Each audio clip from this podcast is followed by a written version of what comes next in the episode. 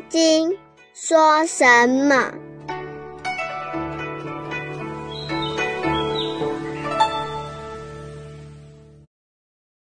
第十六品，能尽业障分，被轻贱的前因后果，沉静努力的人，不可思议的果报。第十六品寄送下篇，不可思议的果报。须菩提，若善男子、善女人于后末世有受持读诵此经所得功德，我若具说者，或有人闻，心急狂乱，狐疑不信。须菩提，当知是经义不可思议，果报亦不可思议。告诉须菩提说：“未来世上有受持读诵《金刚经》的人，所得功德之大。”他说：“啊，我都不敢讲出来，我怕讲出来以后，有人听了会狂乱发疯，甚至对于佛法都不相信了，觉得牛吹得那么大，没有这回事。所以佛说不敢说。”说了，有人会不相信的，会怀疑的，会发疯的。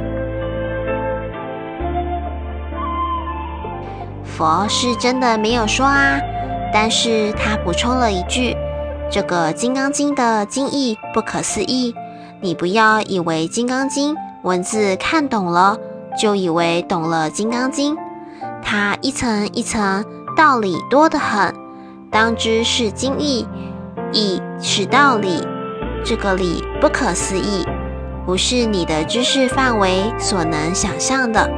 因此，这个经的果报、功德的果报也不可思议。夜市奔驰相续流，茫茫无岸可回头。同为苦海飘零客，但了无心当下修。夜市奔驰相续流，在佛学上说，我们生命的延续就是一个夜市的作用。夜市是佛经专有名词。首先了解佛学上叫业，业不是罪，业是一股习惯性的力量。这股力量包括了善的叫善业，恶的叫恶业。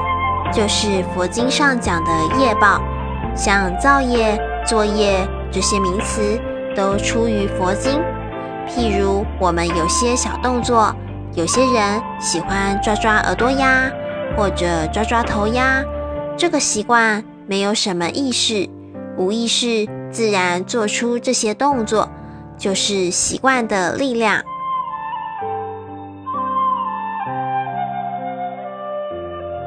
无意识又是什么呢？现在心理学讲的下意识，在佛学上是第六意识背后的一面。譬如现在最流行的第六感呀、灵感呀，都属于第六意识的范围。超过了第六意识，有一个东西，就是我们的业识。我们活着自然有触觉的感受。这是夜视，这个夜市属于第六意识的最后面，是第七八识的范围。现在心理学就很难解释，还在研究中。人生寿命的长短，身体的好坏，甚至于应该生哪一种病，或者环境上应该有哪一种遭遇，都是这个夜市的作用。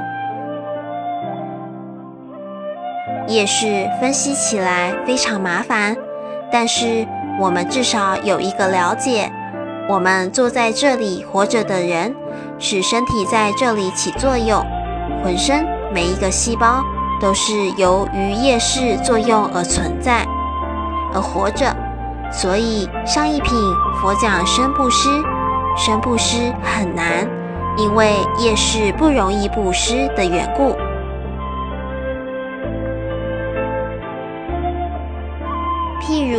我们在座许多青年学打坐，为什么心静不下来呢？因为你身体血液还在流，身上的感觉还是有，是夜市静不下来，夜市茫茫静不下来。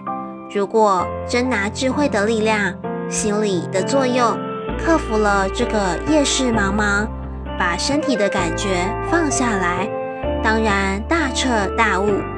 就算不大彻大悟，也可以小彻小悟吧。所以佛在前面讲的以恒河沙等身布施，那绝不是一件容易的事，因为身体的感觉布施不了，越打坐病还越多。有些人静坐学佛，把那个夜市的陈年老账，通通翻出来了。这些非要还不可，把它还清了，了脱了以后，才能得解脱，才能够开悟。这个生命中，昨天、今天、明天、去年、今年、明年，年轻、中年、老年，夜市的因果连续不断。学佛的经常有一句话：回头是岸。岸在哪里呀？茫茫无岸可回头，苦海茫茫，回头是岸。这一句话大家经常说，却没有去想岸在哪里。岸就在回头那里，就是因为你回不了头。所以，我们大家做功夫，譬如打坐的人。两个眼睛开着也好，闭着也好，你总是注视在前面，没有办法回转来，所以回头是岸。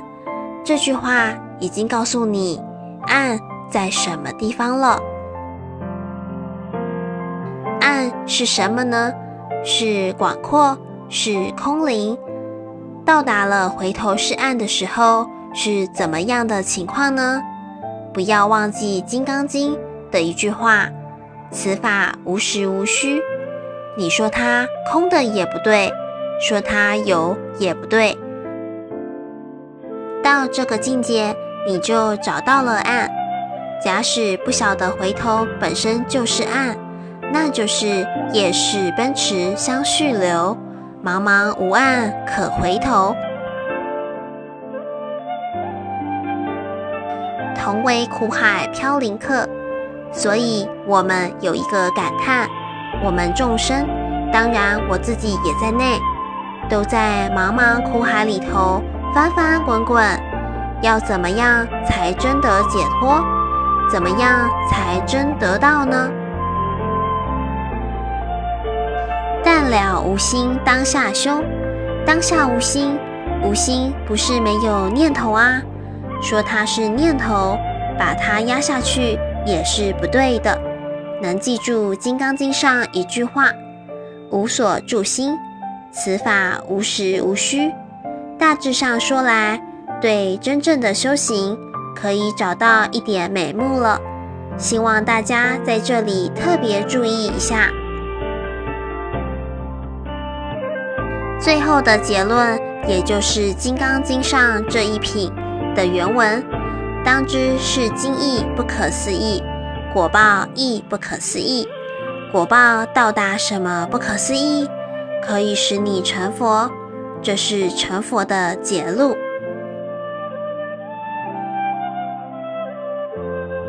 牟尼金舍成立宗旨，经由南海普陀山观世音菩萨大士亲自指点，是一门实际的修行法门。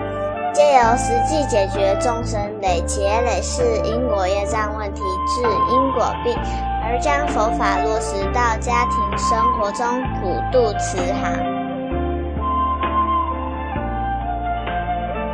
我们不接受供养，不收钱，不推销，也不强迫修行，只求能结善缘，解决您的问题。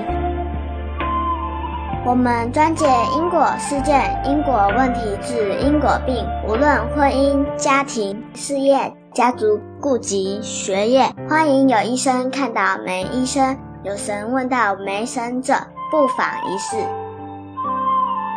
牟尼金舍地址：台湾彰化县西周乡朝阳村陆军路一段两百七十一号。只有星期天早上才开办祭事，欢迎来信电子信箱或搜寻牟尼金色部落格。